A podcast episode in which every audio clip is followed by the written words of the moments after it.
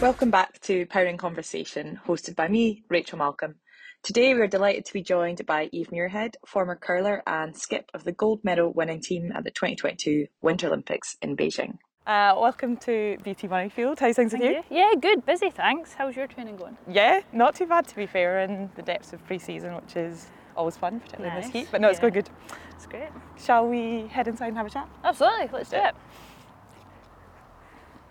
Um, so, Eve, how are you? I'm very well, thank you very much. Had a busy few weeks, I hear. I have. I've been here, there, and everywhere, but you know what? I would be moaning if I was sitting at home doing nothing, wouldn't I? So, um, yeah, no, I'm loving every minute of it and um, enjoying this nice weather as well. It's good, isn't it? Yeah, no, it's class, especially when we're in the depths of pre-season here. So it's nice to have a bit of Yeah. sun. Uh, so before we kind of launch into your career, which has been incredible, quite frankly, um, I quite like to just go back to how it all started. So, kind of first thing I want to ask is just like, I guess, why curling, which I. I'm sure you'll go into, but also kind of how did it all start? So how did you get into it? So I was, I think I was about nine or ten. Um, my dad was a was a world class curler, and um, my mum used to take me and my my brothers along to watch him. And um, you know what it's like when when you're a little kid going along, screaming and shouting, mum dragging you here, there, and everywhere, and you're watching your dad play on like a sheet of ice. You're watching him do his thing, and um, I just wanted to go and play. I just wanted to go and give it a shot. And my my memory is like I remember Dad coming home from a tournament in Canada, and he brought me like this small little brush and these little tiny shoes back, and yeah, just kind of like, took us on in our home rink in Pitlochry, um, which unfortunately is closed down now. And the first time you go, you just want to go back and play more and more. Yeah. And I was I was more or less hooked from from the very start. And it's it's a sport that's that's a good good fun. And being competitive like I am, I realised I did have a good opportunity in it from getting selected from like regional to national and then international level.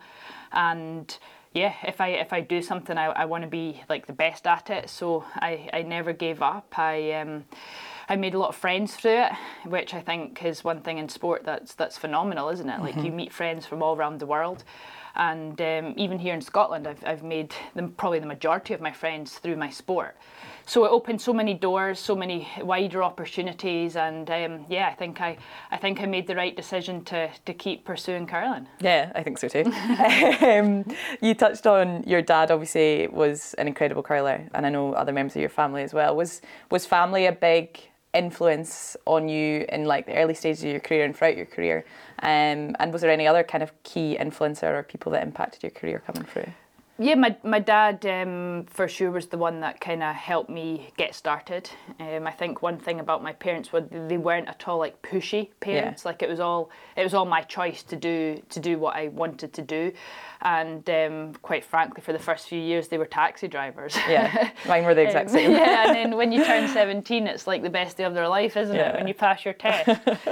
um, but my brothers as well, like my, my, my brother Glenn, my older brother, who's a year older, he was um, he would be kind of practicing and, and having fun alongside me. Um, my my younger brother Thomas, he he was obviously slightly later in the scene, but he picked up the sport very quickly as well, and, and we kind of all took to it like a duck to water, if I'm honest. Like we all, um, it kind of came with us in our genes, and um, yeah, like we always wanted to beat each other. Yeah. Um, I remember as well, like I walked down after school most days, and I would go onto an ice rink and I would just throw stone after stone after stone and throw hundreds. And um, I wonder now why I've got like hip problems and things like that because I look back and yeah, I just yeah, Overtrained I without did, knowing you were overtrained. Yeah, absolutely, like um, kind of um, burnt all the Irn-Bru and donuts and rubbish that I used to eat back in the day. But um, yeah, I, I was obsessed with the sport, if I'm honest. So this is jumping forward a little bit, but just while we're on topic of family, obviously in 2018 you got to go to the Olympics with both your brothers as they competed as well. Mm. I think it was 2018, Yeah. wasn't it? How was that in terms of obviously, like you say, like you grew up competing against them and mm. them kind of being a big part of like what made you want to be better mm. and stuff like that. How was that to kind of come full circle and all of you be at an Olympics together? Yeah, like um, to, to compete in the Winter Olympic Games alongside my two brothers was very special. And as much as I've won medal in Sochi, medal in Beijing, like I have to say, that Olympics was probably one of the, the standout memories for me, even though I came fourth. I think having having to compete alongside my two brothers, um, having my mum and dad in the stands, um, it really was a special special Olympics. And from a young age, I, I knew we all had huge potential to possibly go to a games, but never once did I think all three of us would be there at the same time. Yeah. So it was, it was, it was such great, great experience. It was such great fun, and yeah, I'm very proud of them to to have to have also had the chance to represent Great Britain because it's it's a special moment when you do. Yeah. And as a young athlete, you obviously were quite talented at a number of things, um, including obviously your curling, but golf and bagpipes as well, I hear. Um, so have you always been like this driven? Um, has it always, is, is like, I guess if someone was to describe you as an athlete, is it driven, competitive? Is that kind of always been your, your trait or is that something that's kind of developed throughout your career? I would say it has always been my trait for sure. I would say if anything, it's probably starting to ease off a little bit now. um, um, It's yeah, exhausting, I can imagine. yeah, it's kind of switched off a little since the games, and trying to try and get it back in a bit of routine and training is proving quite difficult. Yeah. um, but yeah, I've always been very, very driven. As a young age, I, I also started playing golf as well, and. I was also one of those people that after school on like a Tuesday when our when our when our medals were, I would I would get my mum and dad to drop off my clubs at the at the golf club, and I would walk down after school and play the medal, and then walking down 17, I'd phone them and they'd come pick me up, and um, I'd go out um, at the golf course in Blair Atholl most nights. It was literally like a two minute walk from from our front door, so I was very driven with golf as well. Um, there was a there was a point that I probably had to choose curling or golf. Yeah. I got offered scholarships out in America for my golf and things when I managed to get down to scratch, but I realised that I didn't have such a big opportunity in golf. I know what Yeah. a handful of players made it. Um, so it's such a great sport to be able to play though. I've made so many friends through that as well and um, I've I've been lucky enough to have represented Scotland once through through golf. Um, and yeah, it's it's a sport that yeah, I, I recommend to anybody to try and get into because it's so social. It's it's just very good for you in terms of getting getting out in the fresh air. It's good mentally. Get get a switch off, think about different things. I was going to say is like having had that on the side while you've still had your your curling career kind of going from strength to strength. Is that been quite helpful for you as an athlete? It definitely has because I think it, it's it's something that I can do to just completely switch off. Yeah. And on the back of Pyeongchang coming fourth, it was I went through a pretty tough time, and um, I kind of used golf quite a lot in the mornings to to kind of remind myself that there is other things out there. Yeah. Um, life isn't so bad that, that you've just come fourth at the games and there still is possibilities and it really helped me actually to, Yeah. to kind of get through that but yeah since a young kid um, starting the bagpipes as well um, kind of wanted to carry on them until I was at a good level and Yeah. lucky enough now I am I can pick them up and play um, and oh, even like I know we're at the rugby pitch now, but like when my brother Glenn, he used to play for Perthshire and things, and I used to stand on the sidelines crying because I wasn't allowed to go on and play because I just was that kind of person that I wanted to kind of give everything a shot. Like Yeah. um, yeah. So um, it's kind of been from a young age. I've I've kind of had that trait for sure. Yeah, and you touched there on obviously the the kind of disappointment of of coming fourth at the the 2018 Winter Olympics, and off the back of that, you also had quite a serious injury, I believe, with your with your hip. How kind of big was that in terms of you learning about yourself as an athlete, and kind of what did you learn, and to then come back and obviously get Olympic gold. Um, what what what did that period teach you as an athlete? Pyeongchang was um, as much as it was, as I said, it was probably my my most memorable Olympics with my brothers. It was also probably the toughest Olympics. Yeah. Um, I had a shot for, for a medal and I missed. I had the shot and I missed by less than a centimetre. But that's sport, isn't it? And as a skip, you get all the glory when you win, but unfortunately, you, you do Yeah. get all the slack when you lose as well. And um, that hit me pretty hard, to be honest, because I felt like that year we, we did have a huge opportunity to, to bring away the gold medal. I then, on the back of that, um, decided I would I would have my hip surgery because I had been fighting uh, an injury for, for quite a long time and going through quite a lot of pain. So I thought that was the best time to do that. And um, yeah, there's times that you're kind of lying in the hospital bed and you, and you realise or you think, oh, I'm never ever going to step on ice again. Um, am I ever going to play sport again? And I was told by my by my surgeon that as soon as I can get back into like slowly obviously with physio's advice like get back into kind of fitness and, and what you do because even if you just lie on the couch like you're it's just going to deteriorate like your Mm-hmm. hip so um, unfortunately i've always got that to, to deal with and live with but um, I managed to kind of pull myself through and decided I, I would give it another shot. Um, four years is, is a lot of time to commit to. It's a lot of Mm-hmm. it's a lot of dedication um, and there's a lot of challenges as well. So I'm glad I did. Obviously, looking back, but of course there was times there that yeah the shoes were about to get thrown in the cupboard. I'm not surprised. And touching on, like you just said there, a little bit around that disappointment of 2018, you felt felt kind of fell on your shoulders as Skip. Tell us a little bit around kind of what leadership entails in curling because it is super. Something I'm super interested in is how kind of leadership is so different between Yeah. different sports, and I think there's so much we can all learn from each other. Hmm. But tell us a little bit around kind of what actually a skip in curling has to do and, and what your job entails. It's a good question because, yeah, I'm the skip and, and the leader of the team, but in theory, we're all leaders in our own roles. And I think in I think any sport, like yes, there is the captain, but I think everyone has their own roles and responsibilities that they need to lead and they need to to captain that. In curling, of course, um, you're the one that, that calls the tactics and you're the one that, that calls the game but you do obviously appreciate a lot of advice from the rest of your team. But in theory, the, the, the winning shots or losing shots are on your shoulders. Mm-hmm. But you can't forget that you've got a team behind you that either make those shots easier or harder.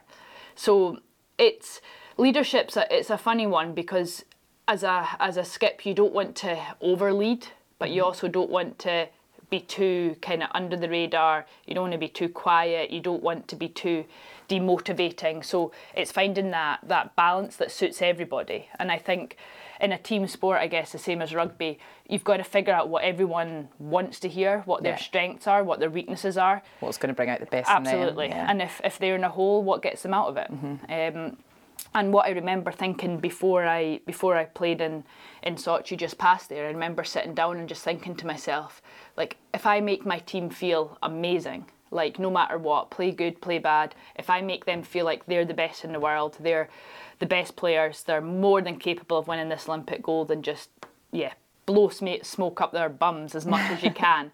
Um, like that's the that's the best I can do. 100%. And um, that's exactly what I did.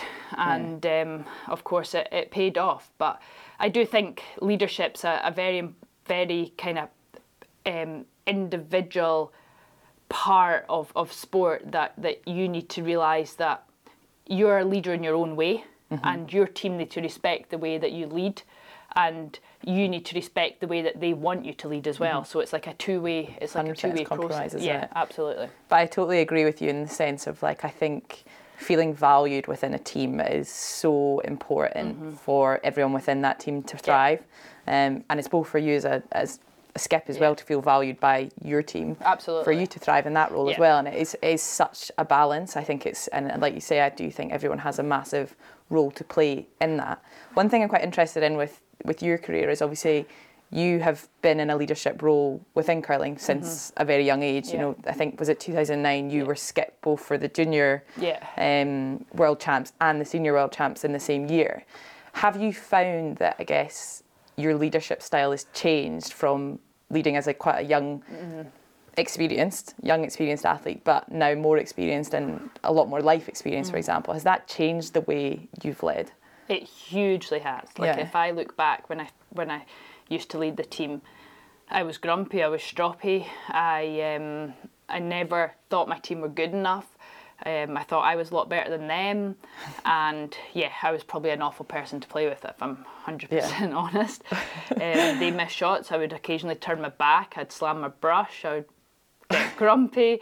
Not all the time, No. but do you know what? Like, but then I look back and I think, God, I, I was I was just young and immature back then. Do you know what I mean? And probably the first time that really kind of opened my eyes, I got selected for the Vancouver Olympics in 2010, and I was leading a team that, that was a lot older than me. I was um, 19, and I think the eldest was was in their 40s, and and I'm telling them what to do. Yeah. So that probably made me step back a little bit and realise that I can't be immature here. I can um, I can't be the way that that I usually or used to um, lead a team, and that was the start of the learning curve for me probably. Yeah. And I would say every time I compete, I pick up something else that I'm going to get better at, or I pick up something that I want to change. And um, yeah, every time I compete, I never come off thinking everything's perfect. Yeah. Um, and I always want to get better at something. Yeah, I kind of had a similar experience as a leader in a sense because I came to rugby quite late, and I got the captaincy when I wasn't necessarily a very experienced rugby player, but was quite an experienced leader in other areas.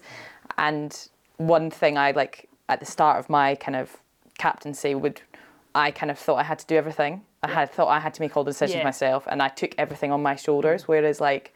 What I learned was there was so many people within my team who were so much more experienced than me. They yeah. knew so much more about different areas of the game, Yeah. and as soon as I started actually leaning on other leaders, like you say, like everyone has the ability to lead, leading on others and using others to Yeah. help me and, and that balance, like that was my biggest learning as I as think a captain. trust for- is also a huge thing. Yeah. I think if they trust you and you trust them and, and you trust that they're going to go do a good job in what they're telling you and what they're leading in terms of roles, and then I think that that's a that's a huge thing. I Yeah. think in in sport we never trust enough, and um, if if we can be as open as honest as, as what we want to be, if we want to, especially a group of girls, like you know what it'll be like trying to.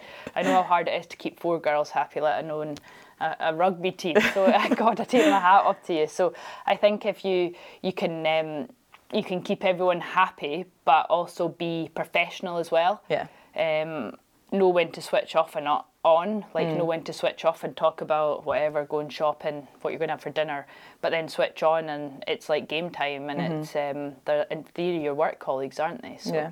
In terms of curling, like one thing I've noticed from watching it is how, like from a tactical point of view, like your job as skip comes down to like how you communicate and like communicating things not just through speaking but like other actions and stuff like that. Like how important is it that all four of you are on the same page Yeah. and like how do you achieve that so that Yeah. it is so smooth when you come to competition? the the communication is um, yeah it's it's a kind of different way of communicating because if you can imagine like the when it comes to finals and things you are the sole game on the ice rink but when you've got other games going on it can be pretty noisy or it is Yeah. very noisy um, so I guess it's all knowing the different kind of hand actions for different weight controls for different shots they're the probably main main um, main things sweeping and not sweeping I just scream my head off and, and tell them what to do in terms of that or the the throw I think that's the well only bit I'd be good at. yeah, I think the thrower as well. Like they, they obviously um, help with help with that. Um, so yeah, so it all kind of falls into place in terms of the communication. But the what we do to get good at that is honestly, it's team practice, team practice, team practice, and sometimes you can actually. Once you once you've kind of figured out some things, like even just sitting down around the table having your lunch or a coffee, I think that's also a very good way to to figure out things that you're not exactly going to figure out on the ice when you're practicing. Yeah. Um, but we tried to have, or we did, we had a we had our individual practice a day, um, or or paired with our coach for technical side. But then we'd also always have a team practice as well. And during that team practice, and that's when you work out the kind of small communications, the small aspects of the game that you want to get better at in which you probably did more of in practice because you're concentrating on that and then when it comes to playing it just comes as a second nature Yeah. i guess Yeah, definitely. Okay, so I want to move away a little bit from from leadership now and talk a little bit around kind of I guess your achievements. Um, obviously, within your career, you've won multiple European World Championships, medals at Olympics, but ultimately, and then most recently, winning gold at the Winter Olympics. How where does that sit? Was that the kind of cherry on top of the cake? Was that always that kind of end goal?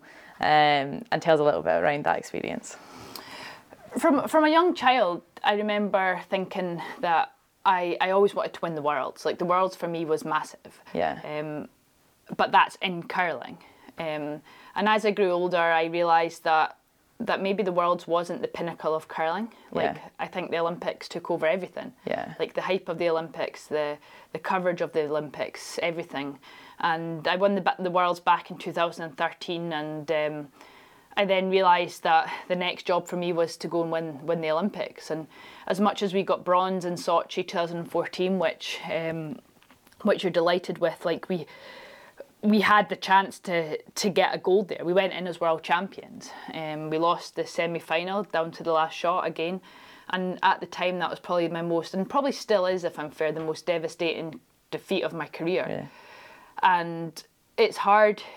I always think a, a team bronze medal is one of the hardest medals to win because it's always going to be in the back of a loss. And for Yeah. us, we had less than 24 hours to pick ourselves up and, and come back on and, and play the game of our lives, and we did. Um, but the, the gold medal in Sochi, um, in, in Beijing, sorry, was definitely the, yeah, of course, it's the highlight of my career. Um, and I think there's such a huge story behind it and, in how it came. In terms of, we played the World Championships um, the year before in Calgary.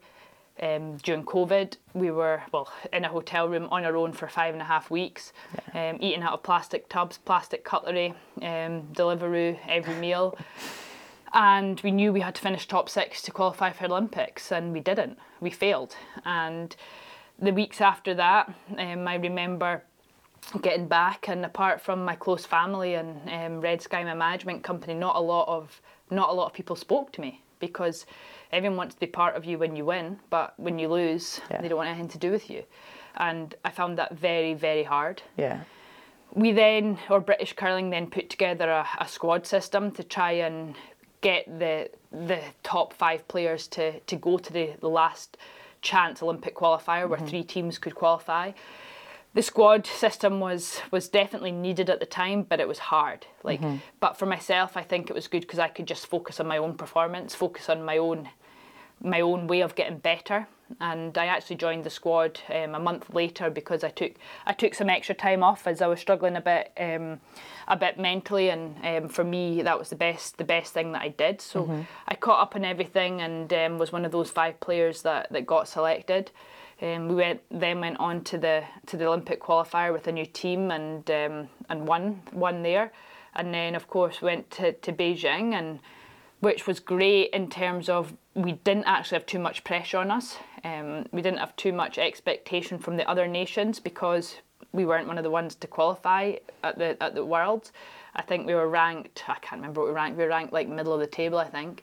Um, and yeah, we just kind of went slowly, did our own thing, and um, yeah, we we played awesome all week. Yeah. Um, Vicky, my third, she honestly had the tournament of her life. Like she's the most one of the most talented talented curlers I've ever played Yeah. with, and um, and she managed to juggle nursing during the pandemic and um, nursing one day a week to then be Olympic champion, which I know a lot of people didn't believe that was going to be capable, like possible, or no one knew she was capable of doing that. Like she'd do night shift, she'd come in and she'd practice all day, go home and, and catch up on her sleep and, and train as well. So Yeah. she's retired now, which is going to be a massive loss to, to curling in general. But um, yeah, of sure, like the Olympics for me was the experience of a lifetime. Um, to stand on that podium and, and get the gold medal around your neck is is a moment that yeah, like you're never ever going to forget, are you? No. And how important do you think it is? Like you, I'm sure you're probably too modest to say, but obviously you're like a massive role model and a massive face now that has really grown the game within not only this country but across the world as well.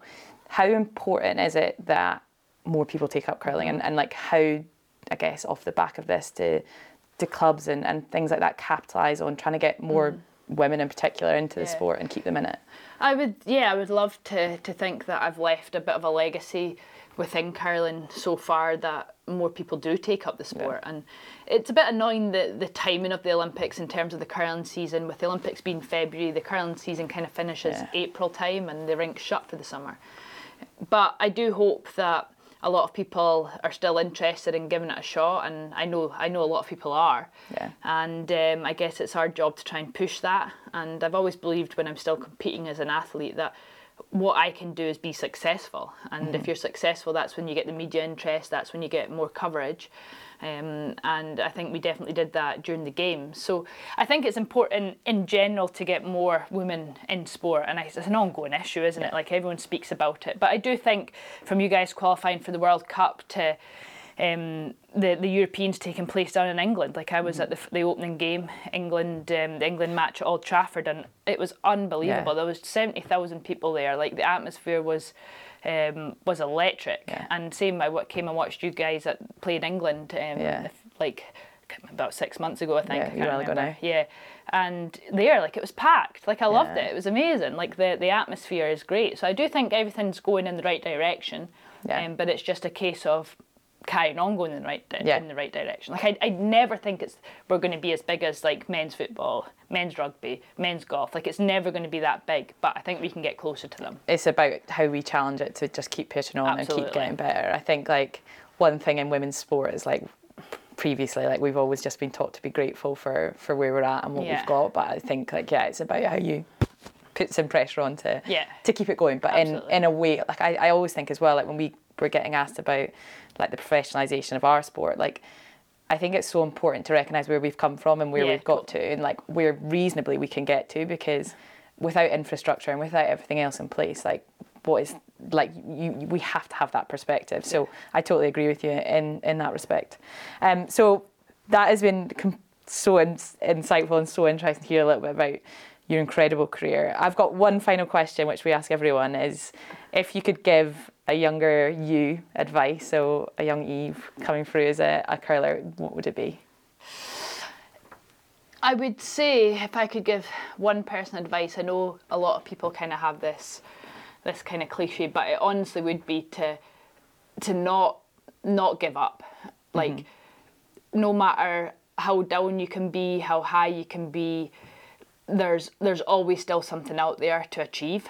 And I think I was close to giving up, but I realised that there was still something out there to achieve, and I turned my hand to it. I did everything I could to, to get that, and that paid off. So it definitely is that realise no matter what what strength, what ability you have, there is always something out there for you to do and to be to get good at and to enjoy as well. I think as well on, on that, like how important it is in those situations to not be afraid to lean on other people around you. Absolutely, Like yeah. that's something I've very much learned Yeah. coming through my career is like in those situations where you think you're alone and you think it's time to give up. There are Yeah. there's always people out there that Like, actually I really want remember support younger, you. like I would, for instance, when I had my my bad hip, like I didn't ask for help. Like I kept that quiet for about three years, and it just got worse and worse and worse. And I'm just curling pain, pain, pain, because I just didn't want to ask for help. I thought I'm too stubborn. I'm not going to ask for Yeah. help. Um, but yeah, absolutely. I think you've got to realise that, as you say, there's someone always to lean on. There's always people that are going to help you, and Yeah. it's just being it's just being brave and realising it's not a bad thing if you need help to ask for it. Yeah, absolutely. Well, thank you so much for, for coming in to chat to us and the best of luck with everything you've got coming up. Thank you.